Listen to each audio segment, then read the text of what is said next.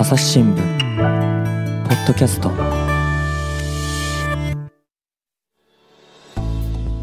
前回に引き続き Wiz ニュースの水野梓編集長にダークツーリズムについてお話を伺っていきます。でこの家島ってやっぱりもちろんその6日間戦争の時苛烈なあの地上戦の時も辛い思いをした島なんですけどあの土地を奪われるっていうね、はい、その辛さもすごくある島だからでこんなに基地も今残ってて苦しめられててっていうなんかあのすごくなんか学びの凝縮した島だなって思いました、うん、そうなんです、今でも沖縄ではその県民みんなであのっていう時に島ぐるみっていう言い方をしたりするんですけど、うん、それはあの島ぐるみ闘争っていうのがあの米軍統治下の沖縄であって、うん、まあ、それは家島があの、まあ、投下船っていうかね着火点になったみたいに言われてますよね。はい、ですけど、うん、あの米軍に基地を基地として土地を奪われた農民たちが、うん、その土地を返してもらいたいっていう訴えをするんですよね。うん、けどあの本当にね貧しい暮らしなんだけどその農民土地をその土地を愛してその土地で生活してきた農民がその土地を奪われてしまったみたいなことの、うん、あの辛さとか悲しさっていうのをすごい訴えて、うんうん、で那覇市内とかでもその家島からその農民の方たちが来て、行進してこの土地を返してもらおうっていうこう、アピールとかもしたりして、うん、えてね、はい、古事記行進みたいに言われてるやつですよね。うすね。うん、いやこのねだからその土地を返してほしいっていうこう戦いの場にもなった団結道場っていうのが今も残っていたりとか、はい、あのあとこのこの土地闘争の先頭に立ってきたアハゴン将校さん、はい、うん、101歳で亡くなった方ですけどこのアハゴンさんが開いた平和資料館がね家島にあってヌチドゥ宝の家、うん、これ発音が難しいんですよ。あのイントネーションですか？イントネーション。ヌチドゥ宝、ね、ヌチドゥ宝、はい、そう。これがねすごい難しくて、私この記憶をつなぐ旅の企画でナレーションにも挑戦したんですけど、はい、このヌチドゥ宝の家は何度もリテイクを。指導はどなたが指導は沖縄に赴任してた元 NHK の方がいらっしゃって、はい、発音には本当に厳しく厳しくね、NHK なんでっていう感じで 厳しくやられまして。でもこの「後戸宝の家」がすごいあのえ島で拾った薬莢とかそういうのをたくさん展示してるんですよ。あとその戦時中の服とかなんかリアルに島の人たちの生活みたいのが伝わってくる展示で、うん、でハゴンさんがもうね101歳でお亡くなりになってるんですけどあの録音したガイドとかも聞くことができて、うん、ぜひここを訪れてほしいなって思うんですけどこのね館長さんがもう素敵でぜひ行って学んでほしいなって。アハゴンさん私もそれこそ修学旅行で行って、うんうん、アハゴンさんまだご存命でお話ねあのしてくださったんですよ、うんうんうんうんお元気で。ああそうなんだ、はい、じゃあ直接聞けたってことですね、はい、えー、今はそのテープを聞くことができて。そうなんですよ。なんか今はやっぱりあのねもう亡くなっててお話聞けないので、うん、なのであのスマホをかざすと。ああそうですか。録音ががあの録音が聞けるみたいな感じで。なんかやり方もすごい最先端だなと思うんですけど、うん、これすごくいいなって思いました。うん、うんであの今あのえっ、ー、と右腕青さんの右腕になってたじゃ花さんって方が、はい、あの館長になっててで私がお邪魔した時もいらっしゃってちょっとお話聞けたんですけどあのやっぱ平和の武器は学習だというふうに、はい、あのハゴンさんもずっとおっしゃってたそうで、うん、であのここに来てね子どもたちに戦争でどういうことが起きたか知ってほしいって、うん、それを残していかないとやっぱりあの私がいた時ってロシアのウクライナ侵攻が起きた直後でもあったんであのこういうことが世界で起こるなんて本当に私は焦っているっていうふうにおっしゃっていて、うん、でやっぱこの非戦戦わないっていうね非暴力っていうことを訴えていかないといけないんだっていう焦りみたいなのをすごいおっしゃってました。うん、今家島コロナ禍もあるからなかなか皆さん観光は、ね、沖縄全体まあどこも全国そうですけどもね。まあ、でもあのマスクつけてねあのレンタカー借りて巡るなら、そんなに密でもなかったんで。ね。そうそうそう。私あの今年はねなんかゆり祭りとかも開かれたそうで。あ家島ゆりそう綺麗なんですって。うん。でこうゴールデンウィーク中ぐらいあ 5, 5月中旬ぐらいまでって言ってたかな。なんか見頃が、まあ、ちょっと早いんでもう今終わっちゃってると思うんですけどあのコロナ禍で休んでたやつも復活したりしてるので気をつければいってんじゃないかなという、うん。うん。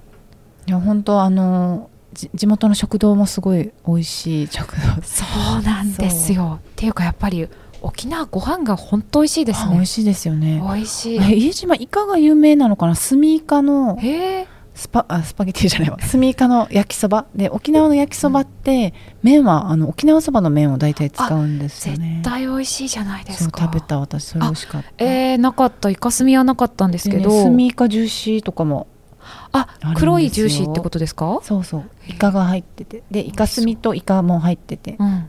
美味しい。家島なんか確かにスミイカっていう印象ですね私勝手に。え沖縄はイカスミのことスミイカって言うんですか？あれ？スミイカのおつゆとか言ってますけどね。あイカスミなのかな？なんか私たちイカスミっていうかもしれない。逆なのかな？またこれ私がのあれ？もう個人的な事情による あのスミイカなのかもしれないですけど。なのかもしれないけど、い、や私が食べたのはねなんかあの食堂のはい。あの野菜炒め定食を頼んだんですけど、はい。すっごいでっかいあのラフテーって言ったらいいんですか？あのか角煮？はいはい豚の角煮そうそう豚の角煮がついてて野菜炒めみたいな。とは？みたいな。感じになるぐらいすっごいしかもお腹いっぱいになって。で肉あ野菜炒めではないんですか？うん野菜炒め定食に あのすっごいでっかいのがついてるみたいな。そう。すっごいお腹いっぱいになりました。ねえでもうそういう思い出も食の思い出も、ね、楽しいですよねそうなんですよ。そう。だからなんかこういう楽しい思い出話しながらあのでも日中宝にも行ってさとか、うん。そういうちょっとなんかプラスして話せるとあじゃあ今度行く時には自分も行ってみようかなって思うかもしれないしっていうのでなんか楽しみながら行ってほしいなって思います。うん。今回私もその那覇に取材に行った時に、うんうん。たまたまなんですけどあの照屋祐健さんっていう沖縄出身のはい。アーティストの方がいらっしゃるんですけど、うんうん。あのい有名なのは瓶型沖縄の流装の着物に瓶型染めをしてるんですけど、うんうん。流装の着物って琉球風ってことですか？あ流流装装だな。ちょっと待ってね、はい。あの打ち掛けみたいなやつなんですよね、はいはいはい。帯で全部締めない帯で締めるこの着物の上に顔あ羽織るのが流装なんだと思うんですけど、うんうんうん。でその流装のその着物のうん。が瓶型なんですよね。瓶はい。型染め、沖縄の伝統のでその瓶型染めがすごい綺麗なんですけどよく見ると、うん。あのオスプレイが描かれてたりとかパラシュートで降下してくる兵士が描かれてたりとか、すごい、うん、ですごいテモチーフがすごいんですよ。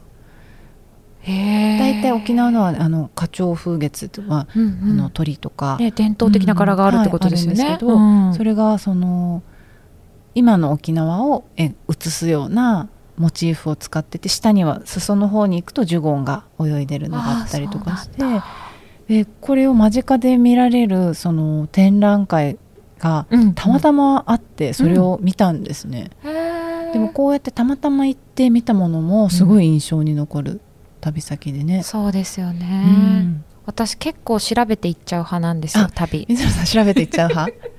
かなり調べていっちゃう。かわかる気もします。わかる気もします、すっごい準備していっちゃうんですけど調べない派ですか私はざっくり調べる。ざっくり派ですざっくり派、はもう私海外だとバスの時間とかまで調べちゃう、本当ですか？私結構本当海外とかでも鉄道逃がしちゃったりとか割とあります。はい。そしたらなんか1時間半来ないとかないですか？そうだらから大体駅員さんに「えー、どうしようこれ逃がしちゃった、うんうんチケット払い戻ししますか?」とか言って「OK」そういうかじゃあカフェで時間潰そうみたいな。あいいないいな。いやもうすっごい詰め込んじゃう派なんですけどでもやっぱちょっとだけバッファーとかを入れておいて1時間とか、はい。でそういうところはあの偶然に出会う時間みたいな、うんうんうん。まあ、偶然に出会う時間って決めてる時点でね。確だいぶやばい。偶然に。出会う時間を決めてるっていうのがまた、ね、でもなんかこうねここは乗りそびれても大丈夫とかここ遅れても大丈夫とかを決めていくんですけどでも本当ですよね。なんかあの行かなかったら出会えなかった出会いとかねありますよあるあるとね。思います、うん、あでもこの照屋祐健さん調べてみたらすごい素敵そうなんですよ。でこの作品群を展示しててしかも無無料で見られる展覧会でした、であの瓶型だけじゃなくって、私がああこれそうなんだと思ったのがその77年前のその沖縄戦の時の砲弾のかけらっていうのが、あのあって、まあ、そこにたくさんのこの風船がつながれてるんですけど、まあ沖縄はあの鉄の暴風って言われるぐらい、うん。あの艦砲射撃とかいろんな銃弾が飛び交ったって言われてて、なんか今でも不発弾出ますもんあね出る。ね。うん。でそのて空から落ちてきたものっていうものをもっとその平和的なイメージ風船うん。とそれを結びつけた、あの作品だったんですけど、うん。自由に触っていいですってあったんでそのかけらを触ったんですよ、うんうん。そしたらねもうすごいとんがってるんですよね。であのちょっと先端をこう指先で、ね、押し当てるだけでも、うん。あの痛いのが痛いんですよ。ギザギザで。うんうん。で断面も、でうん。これがものすごいスピードで飛んでくるってことですよね、うん。だからあの漢方でってよく聞いうんたりするんですけど、うん。でもこういう破片を自分で触ってみてものすごくあこんなの飛んできたら、うん。当たったらもう手が切れたり、ね、お腹が切れたりするっていうのはそうなんだなっていうのは初めて本当に実感できたかもしれない。うん。でなんかこの展覧会のあの名前がコーラスっていううんうん。歌のコーラスですか？そうだからね、うん。それも私いいなと思ったのが、うん。あのコーラスっていろんな声が重なって生まれるじゃないですか、はい。だから多分いろんな世代とかうん。考えとか違うんだけど、これを今同じ時代にいる人たちが見てみんなでそれぞれの声でなんかこう思いを伝えたり考えたりするっていううん。コーラス、うんうんうんうん。いろんな音があっていいっていう意味なんだろうなあ違ったらごめんなさい。でもねそういうのも勝手に考えるけど、うん。うんうんうん。なんかあのいいですよね、うん。でも多分そう考えてほしくてあの、うん。こう余白のある、ね、タイトルにしてるのかもしれないですね。うん私のリサーチが甘いだけかもしれないですけど。いやいやいや。でも素敵な考えだと思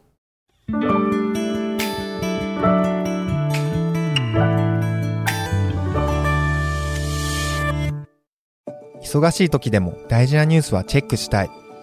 それなら朝日新聞デジタルの紙面ビューアーとポッドキャストはどう？紙面なら見出しの大きさで大事なニュースが一目でわかるしポッドキャストは通勤中でもながら聞きできるよいつでも、どこでも。朝日新聞。う。うん、いやその旅先ってやっぱ五感を使うじゃないですか。あの食べるのもそうだし見見たり匂い嗅いだりもそうだし、聞いたりもそうで触るもそうだし。なんかそうすると記憶すごい深くまで刻まれる感じしますよね。うん。記憶に残る。うん。水野さん他に記憶に残ったところはありますか？あーどこだろう。家島もすごい記憶に残ってあるんですけどあでもやっぱ奥の島かな？広島のうさぎの島ってし聞いたことあります？ああ毒ガス製造そうですそうですそうです。なんかあのインバウンドがすごくあのインバウンドってあの訪日外国人の方がたくさん日本に来た時にすごい人気になった島で、うん。あの SNS でウサギがうわーってこう餌をあげようとしてる観光客にこう群がってくるみたいな動画がすごい拡散されてでそれでウサギの島っていうので人気になった島なんですけどあの私もウサギのイメージしかなかったんですよ。なかったのがあのこの取材のリサーチしてる時になんかここで実は毒ガスが昔作られてたんだよねっていうのを聞いてえーみんな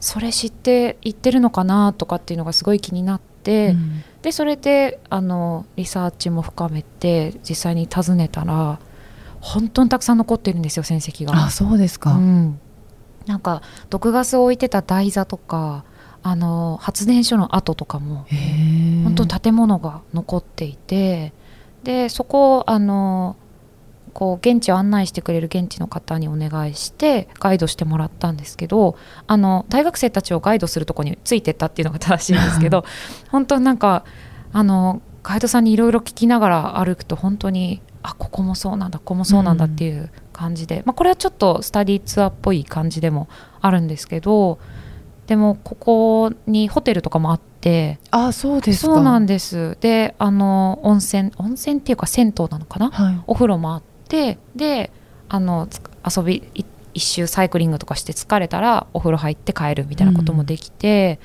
でタコが有名なんですけどこの地域。タコのタコ飯とか食べて帰るみたいなこともできるので、まあ、うさぎをめでて美味しいもの食べてでも本当にすごいでかい毒ガスの台座みたいなの見ると、うん。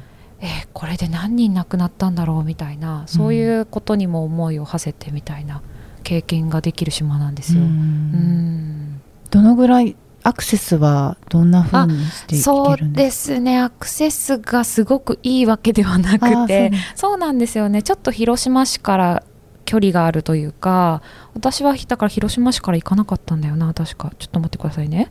あの忠海駅っていうのがあって JR に。はい。でこの JR 忠海駅からはフェリー乗り場までほんと5分くらいでうん近いんですけど、この JR 忠海駅までがちょっと距離が あるっていう感じ。ですね。でそう。で広島市からはバスで1時間40分ぐらいって感じなんであの広島市内をこう原爆ドームとか見たりして翌日もどっか日帰りで足伸ばしたいなと思ったら行くのがいいかな。うん。であの広島空港とか三原駅っていうのがあの新幹線が止まるのかな？とかでレンタカー借りるのも便利です。うん。うんこんなにあのあちこち行ってきた水野さんははい。この次行きたいなって思ってるところあります？えー、これはもうコロナが明けたらってことですか？そうですね、えー、どこだろう。なんか結構あちこち行っちゃったんですよね。私ほんと直前コロナの直前ああの流行る直前まで旅してて直前クライストチャーチとか行ってたんですよニューニュージーランドの。あの地震のあったそう地震の後が見てみたくてであの旅したりしてて結構巡ったんですけどでもやっぱまだ巡れてないところカンボジアとかかな。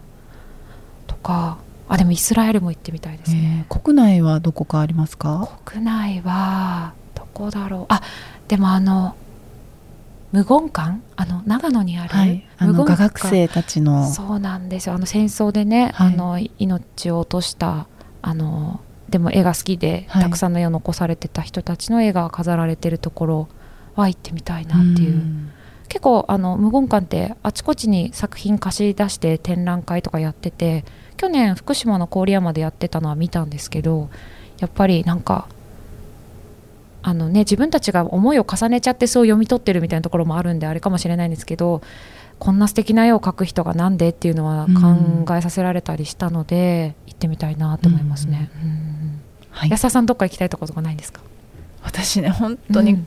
デブ症になっちゃったんでパッて思いつかないんですけど、うん。でもあのねやっぱり東北には私行ってみたいな実は。うんうんうんあの震災から1年後に取材に行ったんですけど、うんその水野さんが言ってた後ろめたさみたいなのすごいわかる。1年で行くっていう時うんもうんすごい結構後ろめたさがすでにあって。というのも震災直後に自分がしあの震災被災地で何があって何が大変なのかっていうあの伝える仕事に携われなかったみたいなのがあってあー。うん1年も経ってからしか来られなかったっていう気持ちもあったんですね。うんうんでその時にあの桜を植えているその未来に向けて新しくも気仙沼だったと思うんですけれども、うん桜を植えている方に会ってお話も聞いたんですけど、うんあれが今どのくらいに育ってるんだろうっていうのもうん見てみたいなと思うしやっぱり一回行ってあのそのままになんかしちゃしてしまってる感じが自分の中であって。あーうんうんうんうんもう一回行ってみたいな、うん。今多分全然違う街になってるんだね、すごい私が3年前ぐらいに行った時でさえもうすっごい綺麗になってて、だったんでだだいぶ変わってますよね。うん。そこに行ってみたいなっても思うし、うん。当時はもうあの他の東北の町もいろいろ巡ったんですけど、うん。その仮設の商店街ができてたりした地域もあって、うん。そこが割とねやっぱり地元の人も多くいいたりして、うん。あのいいなと思ったんですよね。活気があるっていうか、うんうん。あのここでみんなが元気にやっていかなきゃっていうようなちょっと決意も感じるようなうん。場所だったんですけど、そこで落ち着いてご飯も食べたいなっていうね、うんうんうんうん。いう気持ちもあってだから水野さんが楽しんでいっていいんだよっていうところに私もすごくそうだな楽しい思い出だからいろいろ感じられるし、うん。思い出すし、うんうん。また行きたいってもなるしだからそこに行きたいなって思ってます。ぜひ。なんかあの今ってと当事者じゃないとみたいな負い目ってちょっとあるじゃないですか。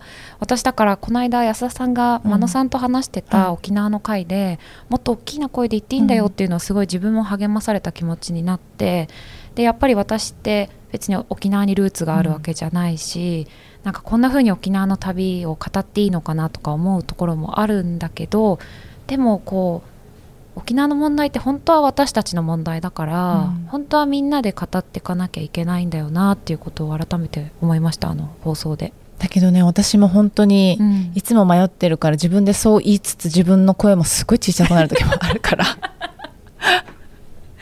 いやでもうんでも迷いながらですよ迷っね。てる。だからうんまさにね真野君に自分が言ったことを自分がそのまま被災地に向対して向けてるわけじゃないですか、うんうんうん。なんか当事者じゃないしなんか放放っておいてしまった感があるからちょっとちっちゃい声になっていく感じはあるんですけど、うんうんでもねそこは気合を入れて大き気合をな声で入れて、あまあ気合を入れなくてもねあこう緩くあのつながるみたいうんうなん。ことでもいいのかも、あの小松理健さんのはい。おっしゃってることで、共事者っていう言葉があるんですけど共事者、共事者。あの当事者ってあの当当はっていうのが当たる。っていう、あの当人ってことじゃないですか。それの当を共にっていう字を使って共事者って言ってるんですけどその物事を共に考えてる人というかあの自分の身に、ま、あの降りかかったり本当にあの狭い意味での当事者っていうわけではないけどでもこの問題考えていきたいよねみたいな関わっていくことをやっていきましょうって小松さんはおっしゃっていて私その考え方すごく好きなんですよね。確かに。うん。あの当事者にはなりえないんだけどどうやってもどう頑張っても当事者と全く同じにはなれないんだけどだけどあのそこには私も関与していたいっていうことですよね。そうそうそういうことですね。だからなんか小松さんは最初その話してた時障害とかもそうだよねっていうお話してたんですけど、だからなんかいろんな社会問題あって自分は直接当事者じゃないから私の話じゃないかなってうん。思う時あるかもしれないけどいやでもこの社会で起きてることだし私に関わりあることだよなっていうのでなんかみんながその共事者でいいんだ。うん。共事者として関わっていこうって思うのはなんかいいかなって、うんうん。思います。また水野さんから旅の報告が聞けるのを楽しみにしてます。ぜひまた旅行きましょうぜひ、はい。うん。よろしくお願いしはいます。ありがとうござはいい、ます、ありがとうございました。